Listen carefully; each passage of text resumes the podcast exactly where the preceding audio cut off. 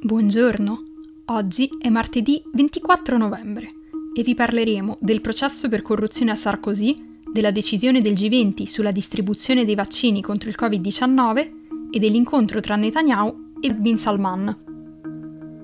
Questa è la nostra visione del mondo in 4 minuti. Lunedì a Parigi è iniziato il processo all'ex presidente francese Nicolas Sarkozy e al suo avvocato Thierry Herzog, accusati di aver tentato di corrompere il magistrato Gilbert Azibert per ottenere informazioni su un altro caso in cui era coinvolto il politico. L'ultimo leader francese a essere processato è stato Jacques Chirac nel 2011, successivamente condannato per abuso di fondi pubblici durante il suo mandato come sindaco di Parigi. Gli investigatori hanno scoperto il presunto caso di corruzione verificando se Sarkozy, durante la campagna presidenziale del 2007, avesse effettivamente ricevuto illegalmente 50 milioni di euro dall'allora leader libico Muammar Gheddafi. Così hanno deciso di intercettare Sarkozy e Razog per mesi, scoprendo la loro offerta al giudice Asiber in cambio di informazioni. Negli ultimi anni l'ex presidente ha assunto un ruolo sempre più importante come consigliere di alcune delle principali aziende francesi, Siede nel consiglio di amministrazione del gruppo alberghiero Accor, del gruppo editoriale e di vendita al dettaglio Lagardère e dell'azienda che gestisce Casino Groupe Berrière.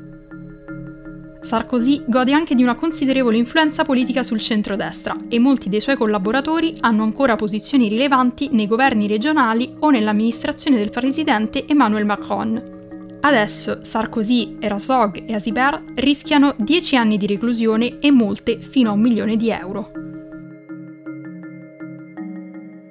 Parlando invece di coronavirus, in seguito al vertice virtuale del G20 ospitato dall'Arabia Saudita, i leader hanno dichiarato di sostenere pienamente gli sforzi di collaborazione per l'acquisto e la distribuzione di vaccini contro il coronavirus, anche se gli Stati Uniti hanno rifiutato di aderire a COVAX, lo schema di distribuzione dell'Organizzazione Mondiale della Sanità. I leader del G20 non hanno specificato quante dosi riserveranno ai loro paesi e quante ne devolveranno a COVAX, che mira a garantire la distribuzione globale di 2 miliardi di dosi entro la fine del 2021.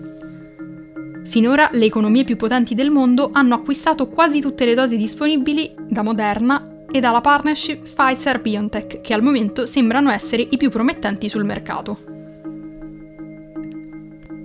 Infine, spostandoci in Medio Oriente, domenica il primo ministro israeliano Benjamin Netanyahu è andato in Arabia Saudita per incontrare il principe ereditario Mohammed bin Salman. Nonostante il primo ministro degli esteri saudita Faisal bin Farhan abbia smentito la presenza di Netanyahu, un funzionario israeliano ha detto al Financial Times che in realtà alla riunione di domenica tra il segretario di Stato americano Mike Pompeo e Mohammed bin Salman c'era anche Netanyahu. L'incontro doveva essere un tentativo di Washington per rafforzare i legami tra Israele e l'Arabia Saudita, che avevano vacillato dopo la sconfitta elettorale di Donald Trump. Riyadh ha guidato l'iniziativa di pace araba del 2002, che prometteva la pace di Israele con i suoi vicini arabi solo se lo Stato ebraico si fosse ritirato dalle terre occupate durante la guerra del 1967 e avesse raggiunto un accordo che consentisse la creazione di uno Stato palestinese. Nonostante l'incontro di domenica, la strada verso il riconoscimento di Israele da parte dell'Arabia Saudita è ancora molto lunga, dal momento che il re Salman ha sempre sostenuto la causa palestinese. A differenza degli Emirati Arabi Uniti e del Bahrain, che il mese scorso hanno firmato accordi di normalizzazione con gli Stati Uniti, il regno di Mohammed bin Salman ha combattuto delle guerre vere e proprie contro Israele e la sua popolazione si opporrebbe a qualsiasi accordo con lo Stato ebraico. Per oggi è tutto. Dalla redazione di The Vision, a domani.